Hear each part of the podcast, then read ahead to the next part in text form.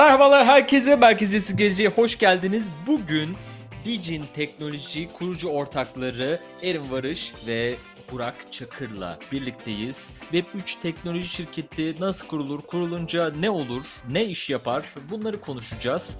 Ee, iki tane çok keyifli beyefendiyle birlikteyiz. Hoş geldiniz. Hoş bulduk. Hoş bulduk. Hoş geldiniz beyler. Sizi tanıyarak başlayalım. Hı hı. Ee, neler yapıyorsunuz? Bu e, geçmişinizden biraz bahsederek sırayla e, bu Digin Blockchain Teknoloji e, şirketine e, varan yolculuğunuzu bir bize şöyle anlatın bakalım. Neler yapıyorsunuz? E, dinleyicilerimiz de sizi tanısın. Ben Erim Varış, e, Digin Blockchain'in kurucusuyum. 2016'nın sonlarında daha çok blockchain ile ilgili hizmet vermeye başlamıştık ve şirket olarak da yapılanmamız 2017'nin ortalarına doğru başladı. Daha sonrasında ilk başta blockchain as a service ve kripto para ödeme altyapıları geliştirerek başlamıştık. Bazı e, müşteri ortaklarımızla çeşitli projeler geliştirdik. Daha sonrasında Ethereum'la birlikte Web3 kısmı daha da dünyada yayılabilir bir hale geldikten sonra artık akıllı kontrat as a service yani smart contract as a service şeklinde hizmet vermeye devam ettik. E, 2019 ve 2020'ye kadar genelde e, akıllı kontrat hizmetleriyle devam ettik. Bu artık son 1-2 senedir de daha çok kompleks özel blockchain altyapıları olsun. Hani blockchain ile ilgili tüm firmalara aslında sadece hani Web3 kısmında değil, diğer de tamamen blockchain teknolojisini kullanabilecek şekilde adaptasyon veren hizmetler sunuyoruz. Hani kısaca özetimiz aslında Digin adında bu şekilde. Süper. Aralara böyle küçük küçük kısa cevaplı sorular da katacağım. Onun dışında uzun uzun anlatabilirsiniz ama şirketi böyle sıfırdan bootstrap mı kurdunuz yoksa yatırım alarak mı başladınız? Nasıl bir maceraydı en başta? Ee, Şirketi sıfırdan kurduk yani tamamen bootstrap. Ben şirketi kurduğumda şu an videoya katıldığım MacBook'um vardı sadece. Öyle başladık. Burak seni de tanıyalım. Biz Digin'i dinledik ama böyle reklamla başladık. Digin'i. Ya biz de böyle seni de ya, merak direkt- ediyoruz. E, Burak Burak'la başlayalım. E, ondan sonra Berim sen öncesinde e, ne okudun? Bu e, teknoloji şirketini kurarken e, yazılımcı mısın? Nasıl oraya başladın? Onları da merak ederiz. Buna yolculuk nasıl başlıyor? Biz onu merak ediyoruz biraz. Tamam. Tamam. Şey, isterseniz ben biraz tanıtayım kendimi kısaca. Go. Ee, ben Burak Çakır, Digin Blockchain'in kurucu ortağıyım. Ee, 2018 yılında şirkete dahil oldum. Şirket kurulduktan yaklaşık e, bir yıl sonra kadar. Normalde makine mühendisliği mezunuyum ben. Yamani makine mühendisliği bölümünde okurken de teknolojiye çok meraklıydım. Özellikle böyle teknolojinin e, son demleri olarak görülen alanlara, e, blockchain, Web3 e, çok araştırıyordum, çok bakıyordum. Ardından hani ben bunu yapmalıyım dedim kendi kendime ve hani Erim'le beraber şirkete dahil olduktan sonra iyice blockchain'in içine daldık. O zamandan beri hala blockchain alanında hizmet vermeye devam ediyoruz. Elim sen ne e, okudun, ne yaptın e, öncesinde yani bu şirketi kurana kadar e, nasıl bir yoldan geçtin? Daha önce başka bir e, şirkette kurumsalda mesela çalıştın mı? Furkan mesela kurumsalcısı bizim bizim e, ekibin kurumsalcısı Furkan. Kurumsal var mı. Yok. Ya ben de aslında yazılıma dair hani kurumsal veya resmi olarak herhangi bir şeyim yok. Ben mesela şu an çevre mühendisliği öğrencisiyim halen daha devam ediyor. Ama benim işte yazılıma ilgim çocukluktan geliyor. Yani ben ilk programlamaya hani kursları izlemeye ve internetten bir şeyler öğrenmeye 9 yaşındayken başlamıştım. İlk programımı da 12 yaşında satarak yani ilk gelirimi oradan elde etmiştim. Ondan sonrası işte sunucu sistemleri olsun atıyorum e, emülasyon programları olsun vesaire falan filan derken mobil uygulamalar oradan hep yazılım ve bir taban oluştu bende. Hani okulunu okumadım. Bu tamamen hani internetten kendim öğrendim. Yani merak dolayısıyla gelen e, öğrenimlerle yaptım diyelim. Erim iyi, Çok iyi güzel, bir çok alaylıdır güzel. yani. E, ne ne yaptın 9 alaylı çok iyi. Ne ne yaptın 9 yaşında? Onlardan biraz bahsetsene. Orada e, o Dok- heyecan e, nasıl başladı? Bize o Hı hı. hikayeden e, ufak böyle biraz bahset bakalım. 9 Merak ettik. yaşındayken işte o zaman ben direkt şey kavramı var benden. İlkokul sınıf sınıf giderim yaşları. Direkt 9 deyince şöyle mesela ikinci, üçüncü sınıfa falan gidiyordum o zamanlar. Bir tane online oyun oynuyorduk o zaman. Adı da Dofus diye bir oyun böyle bir strateji oyunuydu. Ben de şey böyle çok bilindik bir oyunda değil hani Fransa'da daha çok kitlesi vardı. Biz de hani bana bir arkadaşım öğretmişti okuldan. Onunla birlikte oynuyorduk. Oyunda kendinizi geliştirmek çok zordu. Hani ve ikinci, üçüncü sınıfa giden çocuk da öyle sabahtan akşama kadar oyun oynayıp kendinizi geliştiremiyorsunuz. Ben de dedim ki hani bunu bir bir şekilde bizim hani güçlü şeyimiz olması lazım bu oyunda. Hani ne yapabiliriz falan filan. İnternetten araştırdım bu tarz oyunların sunucu emülasyonları varmış. Hani kendi oyun sunucunuzu açabiliyorsunuz daha sonra. Hani bir sürü oyunda belki siz de duymuşsunuzdur hatta. Sonrasında bu sunucunun nasıl açılabileceğini falan araştırmaya başladım. Bir tane emülatör buldum. O emülatör bayağı böyle şeydi, e, bug'lıydı yani hatalıydı. Ona rağmen ben bir oyun sunucusunu kurdum. Yani Türkiye'de ufak tefek böyle 40 kişi, 50 kişi oyuna katılmaya başladılar. E şimdi ben o zaman hiç yazılım bilmiyorum. Yani web sitem falan hiçbir fikrim yok. Sadece oyunun sunucusunu kurmuşum ve IP adresiyle. O zaman Hamachi diye de bir program vardı belki biliyorsunuzdur. Oradan kullanıcılar bağlanıyordu. Sonra dedim ki bunu biraz daha hani insanların daha rahat e, girebileceği bir şey yapalım falan. Bir e, sunucu satın aldım. O zamanlar cloud yoktu. Düz VDS'ler vardı. Sunucuyu oraya taşırken işte sunucu yönetimi, şifresi falan filan onları biraz araştırmam gerekti. Sonra bir yandan da böyle biz 40-50 kişi olunca da hani dışarıdan oyunu oynamak isteyen kişilerde hesap açmak gerekiyordu ve bunların hepsini elle hani şifren ne olsun, kullanıcı adın ne olsun gibi gidiyordum. Sonra dedim ben bunu hani bir ufak bir web site yapalım. Çok basic bir şey. Oradan bir e, hemen böyle hiç tasarımsız tamamen kullanıcı adı şifresi olan bir şey yaptım. Oradan işte veri tabanı bağlantısı olsun, ufak tefek PHP yazılımı nasıl yapılır falan onları öğrene öğrene bu şekilde başladı. Ondan sonra biraz daha 3-5 ay sonra işte oyunu birazcık daha geliştirdik. Mobil uygulamayla işte pardon mobil ödemeyle ödeme almam gerekti falan filan. Öyle devam etti yani. Ne kadar güzel bir hikaye. Bak çocuk çocukken e, oyunlardan başlıyor. E, bizim herkes işte ailelere de o zaman seslenelim. Çocuklarınıza ne olur oyun oynuyorsun işte sabahtan akşama kadar bu bilgisayarın başındasın. Oynasınlar işte, abi. Öyle olmuyor. Oynasınlar. Öyle olmuyor. Demeyin. Demeyin. Bak içinden yazılımcılar çıkabiliyor. Her şey çıkabiliyor. Belli olmaz. E, diye de burada bir kamu spotu diye geçelim. Süper. Furkan ben... al vallahi götür biz hikayelerle başladık ama. Evet yani hikayelerle de devam edebiliriz aslında. Çünkü bu yolculuğu bir yol haritası gibi tüm dinleyicilere gösterebiliriz bence. Çocukluktan başladı böyle bir ilk ilhamdı. Merak ettiğim benim bu yolculuk devam ederken bu olay Web3'e nasıl evrildi? Blok zincirle nasıl tanıştın ve bu dünyaya nasıl girmeye karar verdin? Hani genelde insanların hikayesi bir Bitcoin duymuştum. Sonra unuttum işte hiç bakmadım falan. Yürümüş gitmiş. Sonra bir arkadaş bir daha hatırlattı ve devam ettim diye gidiyor. Sende de böyle klasik bir hikaye var mı? Yoksa çok farklı bir deneyimin var mı? İkinize de soruyorum aslında bu soruyu. Benim aslında şöyleydi. 2012 senesinde o zaman işte böyle GitHub gibi yazılım geliştirme platformlarına kayıt olduğum için 2012 senesinde bana bir mail geliyor. Hatta 2011 sonunda olabilir. Tam hatırlamıyorum ama çok erken bir düzeyde. İşte o senenin promising projectleri yani çok iyi gelişebilme kaydedilecek o firma tarafından liste yapılmış bir şekilde mail geliyordu. Orada bir bak Bitcoin diye de bir isim var işte peer to peer cash system diye.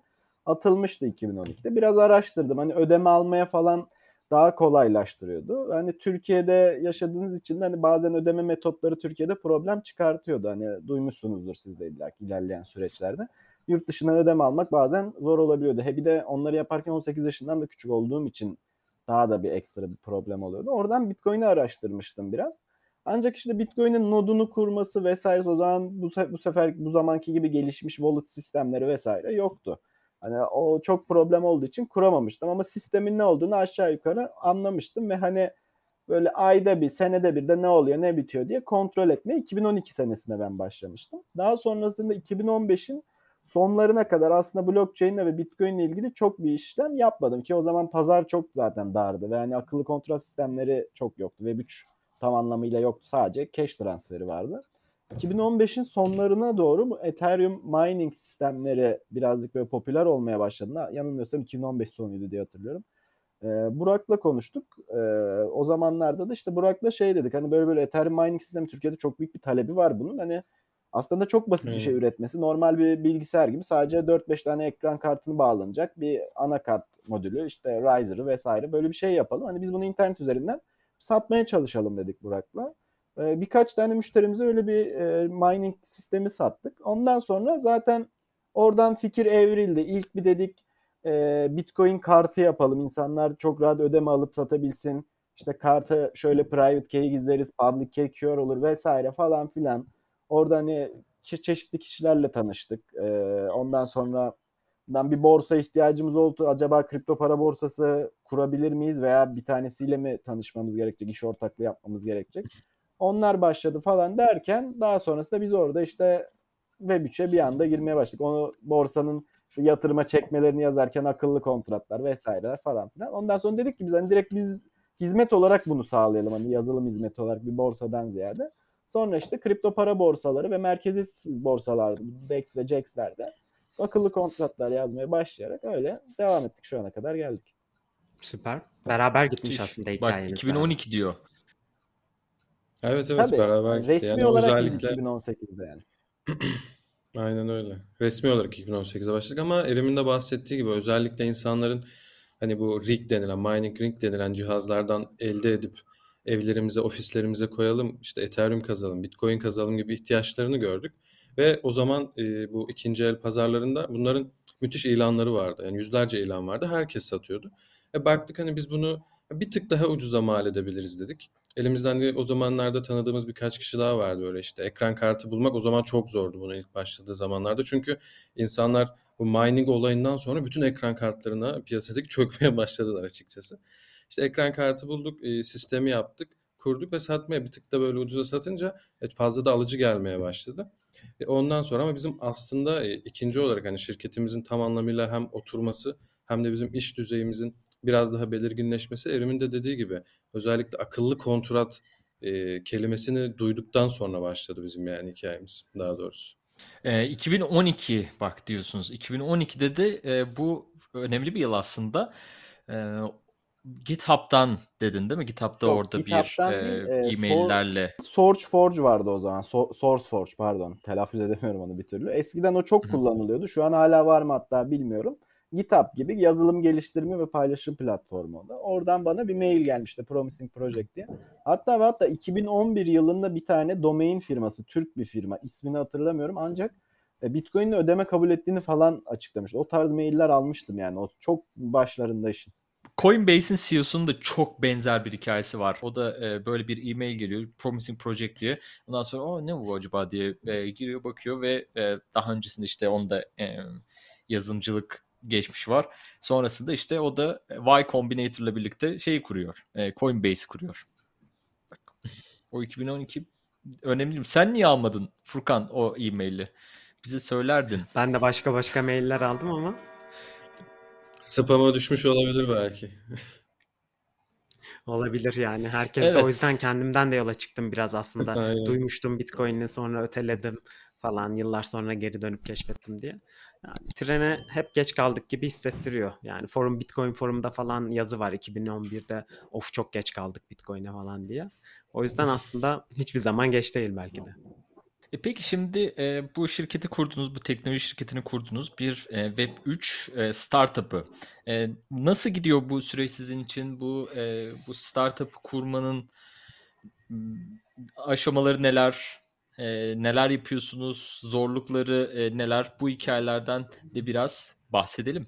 Ya bu e, Erim'le bizim kurduğumuz ilk startup'ımızdı. Aslında Web3 piyasasından daha önce birkaç iş yapmıştık beraber ama bir startup olarak nitelendirilebileceğimiz ilk işimiz ve bunun da Web3'te olması hani bunun tabii ki avantajları da oldu. Ama dezavantajları da yok mu? Var. E, avantajlarından başlayayım. Şöyle Web3 alanı hani e, tabiri caizse çok bakir bir alan. Özellikle Türkiye gibi bir ülkede. Yani insanlar sadece hani blockchain ve Web3 kelimelerini zaten hala çoğu insan bilmiyor. Hani blockchain ve Web3 dediğinizde hani onlar ne gibi bir karşılık alıyorsunuz. Ama kripto para dediğiniz zaman ha tamam gibi bir cevap alıyorsunuz karşı taraftan. Teknoloji hala tam olarak e, anlaşılamamış durumda. Ve böyle olunca durumda bu alanda hizmet sağlayan insan sayısı, şirket sayısı çok az. Biz aslında Dijin Blockchain olarak Türkiye'nin e, kurulmuş ilk blockchain şirketiyiz. Bu alanda hizmet vermeye başlayan ilk blockchain şirketiyiz biz. Bu tabii ki avantajlarından biri. Yani pazara direkt olarak hakim olabiliyorsunuz güzel bir marketingle, güzel bir tanıtımla. Ama dezavantajlarına geldiğimiz zaman da şöyle durumlar var yani şimdi insanlar Web3'ü sadece kripto paradan ibaret zannediyorlar ve kripto paranın da ülkemizde dünyaya nazaran aslında çok büyük bir kötü şöhreti var. Yani kripto paraya tamamen dolandırıcılık gözüyle bakan insanlar var. Yani biz insanlara gidip hani biz blockchain yazılımı yapıyoruz dediğimizde, kripto paraların arka plan yazılım hizmetlerini veriyoruz dediğimizde hani kripto paranın tamamen dolandırıcılık olduğunu, ne herhangi bir geleceğinin olmadığını, bir kullanım alanının olmadığını söylüyorlar. E, Böyle e, dezavantajlarla da karşılaşıyoruz. Ama biz hani Web3 startup'ı kurmamızdaki bizim hani bizi en büyük tetikleyen şey ya biz şunu düşündük yani şimdi teknolojinin son noktası blockchain ve Web3 ve artık gelecek tamamen buna evriliyor. Bütün insanlar bunun peşinden koşuyor. E bakıyorsunuz e, globalde çok büyük isimler. E mesela Facebook'tan örnek vereyim. Yani tamamen yani dünyanın en büyük ilk 10 şirketinden bir tanesi ismini Meta olarak değiştirdi ve bu önümüzdeki bütün yatırımlarını, e, çoğu yatırımlarını Web3 alanına yönelteceğini söyledi. E, diğer taraftan bakıyorsunuz e, dünyadaki bir- birçok sanatçı, büyük isim e, Web3 alanında büyük projeler yapmaya başladılar. Yani yavaş yavaş tanınmaya başlıyor ve yani bu trene ben hala geç olmadığını düşünüyorum. Ya bu trene erkenden binebilmek ya bizim için çok büyük bir avantaj. Çünkü ya şöyle bir şey var. Bundan 10 sene sonra insanlar ya Web3 blockchain diye bir şey var. Çok meşhur. Herkes bu teknoloji kullanıyor artık dediğinde biz 15 senelik bir altyapısı olan şirketle piyasada bulunduğumuzda e, çok güçlü bir konumda olmuş olacağız. Aslında bu yani belki de bu işin en büyük avantajı diyebilirim. Peki biraz daha somutlaştıralım süreci. Yani e, çok güzel bir şirket yapısından bahsettin. Burada pek çok hizmet sağlıyorsunuz. İşte bahsettiğiniz gibi kurumlara destek veriyorsunuz ama hani dinleyiciler Hı hı. için daha gözlerinde netleştirmek için resmi tam olarak hangi problemleri çözüyorsunuz? Siz blockchain teknolojisini kullanarak, akıllı kontratlar geliştirerek hangi e, sorunlara derman oluyorsunuz? Gerçekten e, insanların bazı problemleri var ve blok zincir bunlara ilaç mı? Yoksa tamamen kendi aramızda çalıp söyleyip oynuyor muyuz? Yani aslında müşteri portföyümüzden direkt bahsedeyim. Genelde hani kimler yapıyordan ziyade sıfırdan Web3 alanına geçecek firmalar yani veya atıyorum bir DeFi projesi geliştirmek kimsenin sıfırdan Aa, hadi ben yarın DeFi açayım diye başladığı bir şey olmadığı için biz genelde onlara eklendi babında veya geliştirmek istedikleri bir özelliklerini e, yaparak sağlıyoruz. Bir de ayrıyeten bazı hali hazırdaki e, Web3 ile hatta Web2 ile bile bazen sistemleri olmayan firmaların hani blockchain ağlarında atıyorum supply chain'leri gibi veya bir yönetim sistemleriyle ilgili veya güvenlikle giriş sistemleriyle ilgili entegrasyonlarını sağlayabiliyoruz. Hani yani bana sorucu, bana soracak olursanız en iyi geri dönüşleri ve en çok e, çalıştığımız alan ve benim de şahsen en zevk aldığım alan ve DeFi, NFT ve DAO projelerindeki akıllı kontrat geliştirmeleri oluyor. Daha çok iş yoğunluğu hep or- oralarda oluyor. Ama bunun şöyle de bir dezavantajı aynı şekilde oluyor. DeFi müşterilerimiz her zaman gizli kalmak isterler. Hani gizlilik sözleşmesi imzalarlar. Aynı şekilde işlerin e, resmiyetinin dışında bazen gayri resmi devam etmesini de sürekli talep ederler. Bu hani bazen çok büyük problemler yaratabiliyor tabii ki. Aynen öyle. Ya bu bir dezavantaj mesela Erim'in dediği gibi. Çünkü ya şöyle bir şey oluşuyor. Atıyorum bir şirket kurdunuz. Daha önce belki de yüzlerce projeyle çalıştınız ve bu projelerin çoğu merkeziyetsiz. Merkeziyetsiz borsalardan örnek vermek gerekirse Erim'in dediği gibi merkeziyetsiz borsaların kurucuları, sahipleri anonim kalmak istiyorlar. Yani şu an e, PancakeSwap dediğimiz belki de şu an piyasayı domine eden en büyük merkeziyetsiz borsalardan birinin hala başında ciddi manada kurucusu kim yani Binance Labs'ten destek aldığını biliyoruz. Ama kurucusu kim, kimler çalışıyor bilmiyoruz. Yani milyarlarca dolar hacmi olan bir e, oluşumdan bahsediyorum. E, bu bazen şöyle bir dezavantaja sebebiyet verebiliyor. Yani siz atıyorum 100 tane büyük DeFi'nin akıllı kontrat hizmetlerini baştan sona algoritmalarını yapmışsınızdır, servis etmişsinizdir ama 101. iş geldiğinde hani siz daha önce neler yaptınız diye sorduklarında hani direkt olarak isim veremiyoruz mesela. Bu merkeziyetsizlik, bu anonim kalma isteği o alandaki e, biraz e, hani daha önceki hizmetlerimizden bahsedip portfolyo oluşturmada bize ufak tefek sıkıntılar çıkartabiliyor. Ama tabii e, kendimize anlatınca, yaptığımız işleri anlatınca, işi gerçekten bildiğimizi karşı tarafa aktarabilince e, o problemi de biraz çözmüş olabiliyoruz açıkçası. Diyorsun ki aslında neler neler yaptık da burada bahsedemiyorum. ya özetle öyle diyebiliriz evet. E, genelde Türkiye'den mi çalışıyorsunuz? Yurt dışından e, projeler var mı? Türkiye odaklı mı gidiyor? Genelde yurt dışı. E, Türkiye odaklı. Hı hı. Ya Türkiye'de de var. E, ama e, dediğim gibi daha çok hani Asya ve Amerika pazarında müşterilerimiz mevcut. Onlarla projeleri ilerletiyoruz. Daha çok global diyebilirim yani. Blockchain as a Service ve Smart Contract as a Service bir şirketi olarak çalışıyorsunuz. Bu e, nasıl oluyor? Hani bunu da biraz e, açalım. Yani burada bir hizmet sağlayıcısınız, bir teknoloji hizmet sağlayıcısınız Hı aslında. hı. E, bu e, hizmetleri sağlarken yani size bir projeyle e, geliyorlar ve işte bunu e, bunu bir şekilde oluşturalım e, bu deniyor. Çünkü şimdi yazılım yani software as a service e, hizmet yazılımı e, satışında bir işte abonelik sistemi gibi olur. İşte siteden e, alırız. Sizde e, öyle bir durum yok e, tabii. Burada bir hizmet şirketi e, yapısı söz konusu. E, onu da biraz böyle detaylandırıp Tabii. biraz ufak e, açalım mı? Olur olur. Ya şöyle, yani blockchain as a service, e, smart contract as a service e, mentalitesinde şöyle yani bize müşterilerimiz web siteden veya bizim e, Discord üzerinden, Telegram üzerinden bağlantılı olduğumuz hesaplardan e, bize ulaştıktan sonra ya örnek vermek gerekirse atıyorum bir NFT koleksiyonu çıkarmak isteyen bir müşterimiz var. E, çizimleri hazır, harika bir sanatçı, çok güzel işler ortaya koymuş ama bunu Web3 dünyasına nasıl aktaracağını bilmiyor. E, bu alanda da çok tecrübesi yok. Ya biz o kişiye hani bunu e, çok uzun senelerdir yaptığımız için ve onlarca farklı projede çalıştığımız için artık irili ufaklı, kompleks, basic artık A'dan Z'ye kadar bir, bir NFT koleksiyonun örnek vermek gerekirse A'dan Z'ye kadar o NFT koleksiyonunun e, hangi A'da çıkarılırsa onun için daha avantajlı olacağını, hangi kesime hitap ediyor ve o NFT koleksiyonunu e, mint ederken nelere dikkat etmeli? Bunu A'dan Z'ye hem bir danışmanlık olarak hem de bu NFT koleksiyonun arka plan yazılımlarını e, algoritmik olarak A'dan Z'ye çıkartabilen bir şirketiz şu an aslında. Hani servis mekanizmamız böyle ilerliyor aslında. Bir Web3 şirketi olarak aslında hani ilk olarak hatta Türkiye'de bir yol göstericisiniz aslında burada. İnsanlara da ne nasıl yapılır biraz daha anlatmak için. iş geliştirme süreçlerinize inelim. Nasıl tam olarak iş geliştiriyorsunuz, proje geliştiriyorsunuz ve mesela şirket için olmazsa olmaz departmanlarınız neler? Yani yazılım tabii ki bunun kesinlikle parçası ama yazılım dışında neler besliyor sizin bu Web3 şirketin?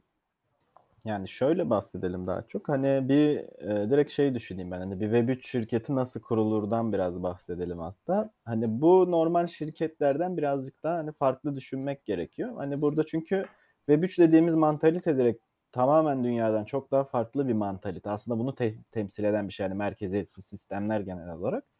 Yani burada şirketinizde geliştirilirken bizim atıyorum iş geliştirmemizde önce bize bir proje gelir veya bu müşterimiz bize bir fikir verir. %99 olarak müşterilerimizin fikri tam değildir zaten. Hani bu her zaman öyledir. Hani bir eksik çıkar, algoritmalarında problem varsıdır. Şu şöyle olsun, bu böyle olsun derler vesaire. Biz en başta ekip olarak oluşturup bir tane bir sprint toplantısı yapıyoruz. Çok kısa bir şekilde bir 5-10 dakikada. Müşterimizin hani algoritmasında eksik varsa bunlar nelerdir, ne yapılacak vesaire gibi bir ufak bir planlama yaparız kendi içimizde. Daha sonrasında bu algoritmayı e, atıyorum zamanla kendimiz geliştirir ve müşterimize sunarız. Bir proje çizimi gibidir. Aynı şekilde bir şema çizeriz. Kendisinin onaylamasından sonra bizim e, iki tip sözleşmemiz oluyor. Bir aynı şekilde as a service kısmındaki gibi aylık bir sözleşme talep edebiliyoruz. Veya isterlerse gizli de kalmak istedikleri için hem gizlilik sözleşmesi hem de proje bazlı ayrı bir sözleşmemiz oluyor müşterilerimizle. Daha sonrasında proje tamamlanıp Aynı şekilde bu Web3 projesi ve akıllı kontrat olduğu için bir de güvenlik kısmı da giriyor işin içine. Güvenlik sertifikalarında tamamen e, sadece tavsiye verebiliyoruz. Daha sonrasında güvenlik sertifikalarını aldıktan sonra da bize geri döndürüp varsa bir revize yapıp teslim ediyoruz. Aslında bizim bir proje teslimimizi bu şekilde anlattım. Burada olmazsa olmaz departman olarak şunu söyleyebilirim. Tabii ki yazılım geliştirme ve akıllı kontrat geliştirme kısmı ve algoritmamızı kuran yazılımcıdan ayırdığım bir tık daha bir departman diyemem ona ama birkaç kilit kişi daha var. Onun haricinde tamamen marketing ve bu sözleşme kısımlarına bakan kişiler yani bu departmanlaşma gibi yapmıyoruz biz kendi içimizde. Biz tamamen hani işleri kendi aramızda bölüştürürüz. Ortadan havuz gibi hepimiz alır böyle bu şekilde çalışan bir şirketiz. Öyle çok bir kurumsal yapılandırma yapmadık kendi aramızda. İhtiyaç da hiç duymadık. Bir ara dener gibi olduk hatta hani olumsuz çıktı. Onu Burak da hatırlar hatta. Hani bu şekilde ilerler yani. Olmazsa olmaz iki kısım diyecek olursanız bu sözleşme yani şu anki dünyanın hukuksal kısmı ile işlerin ve güç kısmında halledilebilir yanları ve tamamen algoritma geliştirilmesi. Bu kısımlar en önemli kısımlar bence. Eklemek istediğim hani Erim'in e, söylediklerine artı olarak mesela biz şu an e, yazılım olarak gerçekten kendimize inanılmaz şekilde güveniyoruz. E, çünkü çok iyi bir altyapımız var ciddi manada çok fazla projede çalıştık e, Web3 sektöründe. O yüzden bir Web3 projesinin A'dan Z'ye hani bütün yazılımsal e, algoritmik olarak hem algoritmik olarak hem de e, kodlama olarak her türlü bir projenin hayata geçirilmesine olanak verebiliyoruz şirket olarak. Ama Erim'in de dediği gibi tabii ki bir startup'ın yani kurumsal bir şirkete dönüşmesinde iş geliştirme süreci çok önemli. O yüzden Hani bu geçirdiğimiz birkaç sene içerisinde de bu konuyla ilgili çok fazla tecrübe yaşadık. Hani düştük, kalktık, e, denedik bazı şeyleri, dedik bu olmadı mesela. Hani diğerini deneyelim, onu deneyelim, bunu deneyelim. E tabii ki örnek aldığımız şeyler de oldu hem globalde hem Türkiye'de. Yani bunu hata yaparak öğrendiğimiz için aslında altyapımız daha sağlam oturdu. Ve şu an hani yolumuza çok daha emin adımlarla ilerliyoruz diyebilirim yani. Ee, şimdi burada bahsettiğiniz yapıda aslında e, yaptığınız girişim e, teknoloji kısmı kuvvetli. E, burada öncü olmanın getirdiği bir kuvvet var ama buraya çok fazla giriş de olacak. Ve sizden daha iyi yapıda bir organizasyon şemasında bir giriş olduğu zaman burada ister istemez yani startup da olsa e, burada her zaman bir organizasyon şemasına ihtiyacımız oluyor. E, bunu bir, bir hocam vardı e, Bilkent'te kendisi neydi ya? Garantin Garanti ya da böyle büyük bir tane şirket yani e, Türkiye'nin en büyük 5 şirketinden bir tanesi CFO'suydu. E, ve şöyle diyordu yani bir organizasyon şemasıyla bir planla gitmediğimiz zaman bu Anadolu kaplanlığına dönüyor. e, yani o yüzden bu e, biraz dağıtık yani blockchain'in de getirdiği aslında dağıtık olma durumunu korurken e, o düzenli yapıyı da işte o departmanlaşma belki de o yapıyı da belki de e, getirmek burada bu e, yaptığımız teknoloji şirketini ölçekleme noktasında bize çok büyük değer katabilir. E, yani o noktada da e, sizin de çalışma yapacağınızı en azından biraz daha büyüyünce e, tahmin ediyorum. Aslında şöyle bir şey söyleyeyim ben. Ee, şimdi biz Digin Blockchain olarak şu an hani Blockchain as a Service, Smart Contract hizmeti veriyoruz insanlar ama bizim Digin Blockchain olarak asıl hedefimiz e, ortaya şu an üzerinde çalıştığımız çok büyük bir projemiz var.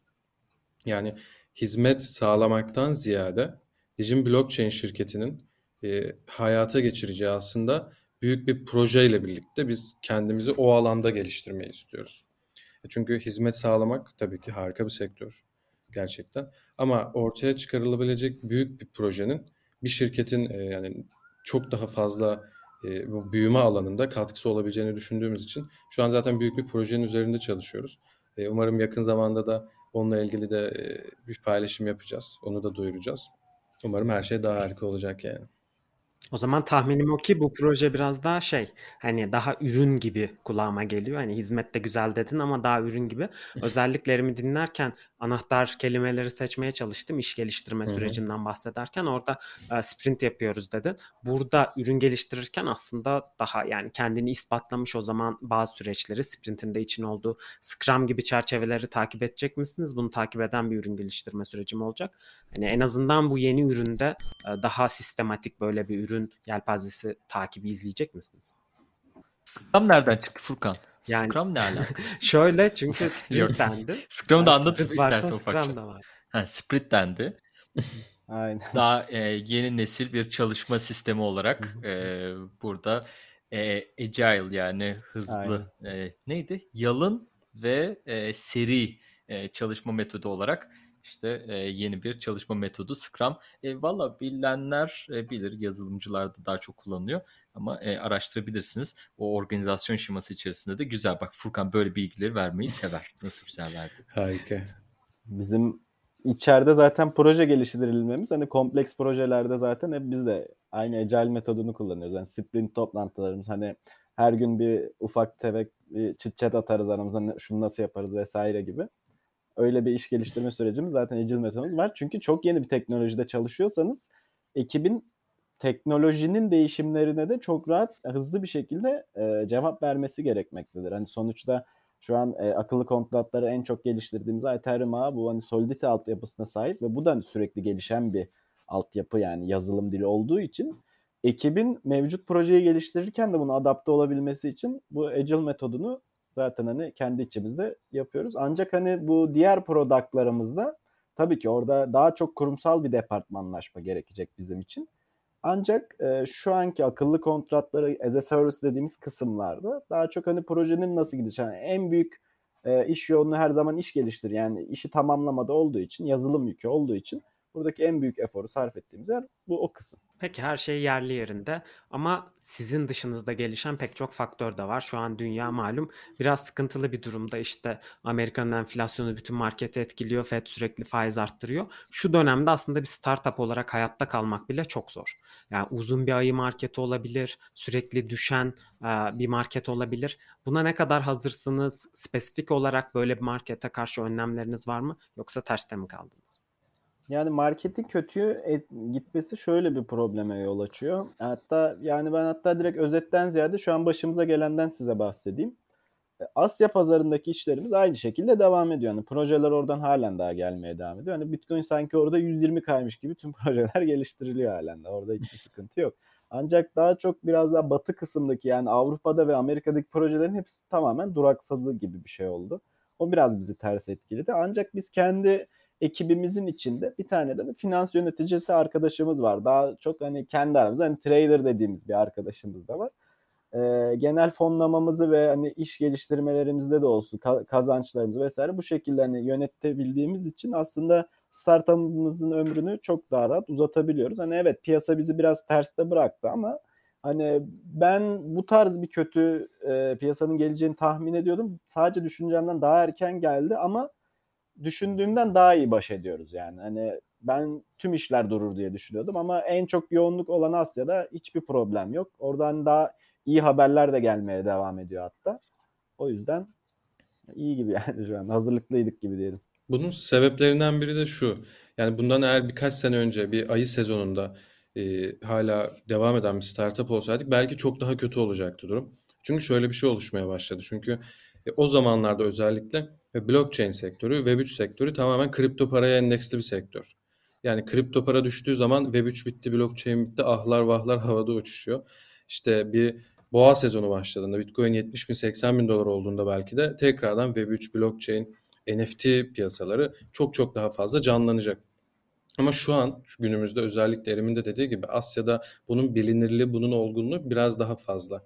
Yani insanlar blockchain ve Web3 sektörünün aslında tamamen kripto para endeksli olmadığını anlamaya başladılar. Yani o teknolojinin çok değerli olduğunu, o teknolojinin insanların gelecekte e, hayatlarında kullanılabilecek bir değer olduğunu anlamaya başladıkları için Bitcoin 20 bin dolara da düşse belki hani 10 bin dolara da düşse umarım düşmez ama e, düşse bile e, insanlar bu teknolojiyi e, hayatımıza nasıl entegre edebiliriz peşinde olduktan sonra aslında kripto paraların düşmesinden biraz daha sıyrılabiliriz. Umarım daha da gelişecek bu durum yani. Harika. E, piyasalar düşerken e, burada ayı sezonunda build. E, siz de burada e, üretmeye e, ve daha fazla inşa etmeye devam ediyorsunuz. E, böyle yapanlar zaten daha fazla e, kazanacaktır. E, bunu biz de her zaman söylüyoruz. Peki şey sorayım, finans kısmı, finans kısmı ve trading de yapıyoruz şirkette dediniz. MicroStrategy gibi siz de Bitcoin alıyor musunuz şirkete? Biz, biz daha çok hani Bitcoin almaktan ziyade şey daha çok hani işlem açıyoruz hani aynı MicroStrateji de bilim bildiğim kadarıyla öyle açıyor. Long short yaparız yani daha çok. Yani riski az olan e, kaldıraçlı işlemleri tercih ediyoruz. Daha çok hani Aynen 3x'ten öyle. fazla asla asla tercih etmiyoruz. Çünkü e, risk çok artıyor ve bir şirket yönettiğimiz için şirketin fonunu hani gidip de 10x kaldıraçlı bir işlemde yemenin e, bir anlamı yok. Ama gerçekten bu işi bilen, e, bu işte hani senelerini vermiş bir arkadaşımız da e, riski az tutarak elimizdeki fonu nasıl değerlendirebiliriz peşindeyiz aslında. Ve bu konuda da hani yıllarca devam ettiğimiz için bunu yapmaya olgunlaşmaya da başladık. Kendimize güzel bir sistem oturttuk. Oradan da şirket için, şirketin kasasından yani tabiri caizse ekstra bir fon sağlamaya çalışıyoruz yani açıkçası. E, bu programda e, hizmet, e, blockchain hizmetinden, blockchain as a service'den bahsettik, smart contract as a service'den bahsettik. Yani hizmet olarak bu bunları yaptığınızdan bahsettik. E, buradan ürüne geçişe e, de yapmayı istediğinizi söylediniz ve e, çok özel, acayip bir projenin geldiğini söylediniz. Ama yok biz bunları söyleyemeyiz. Biz de Asyalıyız. e, biz de bunları gizli tutmak zorundayız dediniz. Herhalde yani söz şöyle oradan. aslında yani kısaca tabii ki bahsedebiliriz. Hani projenin detaylı olarak açıklamasını yapamıyoruz. Çünkü hani sadece bizim geliştirdiğimiz bir proje değil. E, hala hazırda ortaklarımız da mevcut olduğu için ve ortada bir sözleşme olduğu için biraz böyle hani tabii ki sizin için size özel, merkezsiz geleceğe özel e, ufak tefek bahsedebiliriz. Yani şöyle, şimdi biz Web3 piyasasında hizmet veren bir şirketiz, bir startup'ız. Ve Web3 piyasasının e, gelecekte hayatımıza, blockchain'in gelecekte hayatımıza çok harika dokunuşlar yapacağını düşünüyoruz. Buna inanıyoruz açıkçası şirket olarak. E, ama şöyle bir durum var. Yani merkeziyetsiz diyoruz ama ilerleyen zamanlarda bunun gerçek hayatımızla ne kadar birleştirilebileceği çok önemli. Yani biz gündelik yaşamımızda Web3 piyasasının nimetlerini eğer kullanamazsak bunun herhangi bir önemi kalmayacak. Yani sonuçta şu an insanlar kripto para alıp satıyor, NFT alıp satıyor sadece para kazanmak için. Yani çoğu insan belki de bu sektörde olan bu kullanıcı olarak hitap ettiğimiz kısmın çok büyük bir çoğunluğunun asıl amacı buradan kar elde etmek. İşte bir NFT alayım bir Ethereum'a belki 6 ay sonra onu 10 Ethereum'a satarım. İşte bir kripto para alayım 10x olursa şöyle para kazanırım. Okey bu işin yatırım kısmı ama teknoloji kısmının bizim hayatımıza daha fazla entegre edilebilmesi için, daha kullanışlı bir hale getirebilmemiz için e, Web3 blockchain teknolojisini gündelik yaşamımızda nasıl kullanabilirizin peşine düştük biz aslında. Erim'le öyle konuşmaya başladık. E, ve bunun için neler yapabiliriz dedik. Yani hem gündelik yaşamımızda kullanılabilecek hem Web3 e, sektöründe, Web3 evreninde kullanılabilecek bir geçit yaratmak istiyoruz biz. Bizim asıl amacımız bu. Yani gerçek hayat burada, Web3 burada ve onun ikisini e, birleştirebilecek bir geçit yaratırsak eğer blockchain teknolojisinin insanlar tarafından daha iyi algılanabileceğini düşündük ve bunun için bir product üretmeye başladık. Şu an e, harika gidiyor. Product'ı geliştiriyoruz. Son aşamalarına geldik. E, şu an yani birkaç aşamamız daha kaldı projeyi yayınlamak için. E, onun da bakalım e, muhtemelen önümüzdeki 1-2 ay içinde duyurusunu yapacağız. Peki şimdi bu hizmet hizmet sağlayıcılığından da çok ufak bahsedecek olursak şimdi baktığımız zaman 2007 e, yılı gibi o aralarda işte şirketler büyük şirketler hep işte bir baktı ki bu işte Web 2 artık daha da gündemde ve artık işte herkesin bir web sitesi, her şirketin bir web sitesi olması gerekiyor. E, bunu bu e, bu furya ortaya çıktı ve Hı-hı. her şirket e, bir şekilde ah şimdi ben web sitemi kurdum e, şimdi kazanabilirim e, bir moduna girdi. 2014 geldi bundan sonra işte e, yine o durumlar e, bu sefer e-ticaret siteleri için aynısı yaşandı. E-ticaret siteleri e, işte ben artık internetten satış yapabilirim diye e, bu noktaya geldik. Şimdi önümüzdeki 5 yıl içerisinde de aynısını NFT'ler için olmasını e, bekliyorum. Yani her büyük şirketin bir şekilde NFT stratejisi olacak. E, hizmet sağlayıcılar burada da e, bu NFT stratejisinde e, nasıl fırsatlar bekliyor burada e, onu da biraz konuşabiliriz. Mesela e, şöyle mesela örnek verecek olursak McDonald's veya işte Burger King gibi e, bunların e, şu an e, üzerine eminim ki e, çalıştıkları mesela çok basit bir şekilde Happy Meal'ları işte bu çocuk menülerini e, bir NFT e, hediyesi vererek işte o NFT'den de işte e, o NFT'yi alarak e, Metaverse'deki, McDonald's'ın Metaverse'ündeki bir oyun parkına bir giriş kapısı olarak e, bunu kullanabilecekleri bir dünyaya doğru e, gideceğiz. Bunu da yaparlarsa sonra da kesit olarak bunu kullanırız. Aa Doğancan demişti. Olur. Çok güzel olur yani. Bunları kullanırız. E, burada hizmet sağlayıcılar için ne fırsatlar e, var? Hani bunu bu kurgunun içerisinde ne fırsatlar var? E, onu da siz de burada bir teknoloji hizmet sağlayıcısı olarak e, sizden de dinleyelim. Yani burada ben direkt şöyle bahsedeyim hatta. En büyük fırsatı e, Web3 alanının ve Web3 alanında yazılım geliştirmenin fırsatı olan çok kompleks, çok büyük ekiplere ihtiyacınız olmadan çok büyük projelere imza atabiliyorlar zaten insanlar aynı şekilde. Mesela en, McDonald's'ta dediğiniz bu altyapıyı çok rahat bir şekilde 5-10 kişilik bir ekibin bile kurabileceği bir altyapı ki e, bununla kıyaslayacağımız daha farklı yazılımlarda mesela e-ticaretteki yazılımlar vesaire, vesaire gibi çok daha ufak ekiplerin yapabileceği şeyler olduğu için en büyük fırsat bence kesinlikle budur. Çok büyük yatırımlar olmadan bu tarz projelere imza atabilme yeteneğidir bence. Bunun gibi. Yani aslında ama bana soracak olursanız da ekstra fırsattan ziyade de McDonald's gibi büyük firmalarında bu NFT işlerine daha çok e, girmelerinden önce şunların sağlanması gerekiyor NFT'nin ve hatta tüm Web3 dünyasının daha rahat accessible olması gerekiyor. Yani evet bir Metamask cüzdanınız oluyor. Oradan işte bir şey yapıyorsunuz. QR kod okutmalar vesaire falan. Yani bakın evet bu tamam biz bu pazarın içinde olduğumuz için çok rahat gibi, geliyor bize ama bizden bir yaşta bir nesil daha büyükler veya atıyorum daha yeni genç nesiller veya teknolojiyle arası olmayan kişiler için aslında bu alan çok kompleksleşiyor. Bunun daha basite indirgeyen sistemler var oldukça bu şirketlerin e, buralara daha çok yatırım yapacağını ve NFT alanlarında daha büyük projeler hatta tamamen Web3 alanlarında daha büyük projelerin geliştirilebileceği ve bu altyapılar, bu accessibility'ler artınca gelişebilecek proje tipleri de artacağı için şu zamanlarda hizmet sağlayıcı olmak, e, akıllı kontrat geliştirmek bu teknoloji tamamen takip etmenizi ve fırsatları görmenizi sağlayacak. Bence en büyük ikinci artısı da bu şekilde olabilir diye düşünüyorum. Peki hizmet sağlayıcı demişken burada biraz daha hani şirket özelinden alıp bireye indirgeyelim bunu. Çünkü bizi dinleyen çoğu insan aslında kariyerinin başında yeni mezun veya öğrenci. Biraz onlara da yol göstermek adına hani ne gibi tavsiyeler verebiliriz? Burada ne alanlara odaklansınlar? Mesela örnek veriyorum bir programlama dili öğrenmek için bile pek çok seçenek var. Solidity öğrenebilir, Stark'ta geliştirme yapmak için Cairo öğrenebilir. Rust bir sürü şeyi destekliyor. Herkes öğrenmeye çalışıyor. Biraz daha yol gösterici olabilir miyiz burada? Nelere odaklansınlar? Odaklansınlar? Ne alanlarda iş var? Orada direkt şöyle bahsedelim bence. Hani öncelikle e, en önemli şey bir yazılım dili seçerken en önemli şey o dilin ne kadar bir e, demand oluşturabileceği yani ne kadar bir talep var. E, piyasada şu an dediğiniz gibi Stark'taki ve Stark'ı zaten demand'i mümkün olunca çok düşük o diğerlerine kıyasladığımızda. Rust aynı şekilde Solana gibi ağlarda geliştirilen bir dil.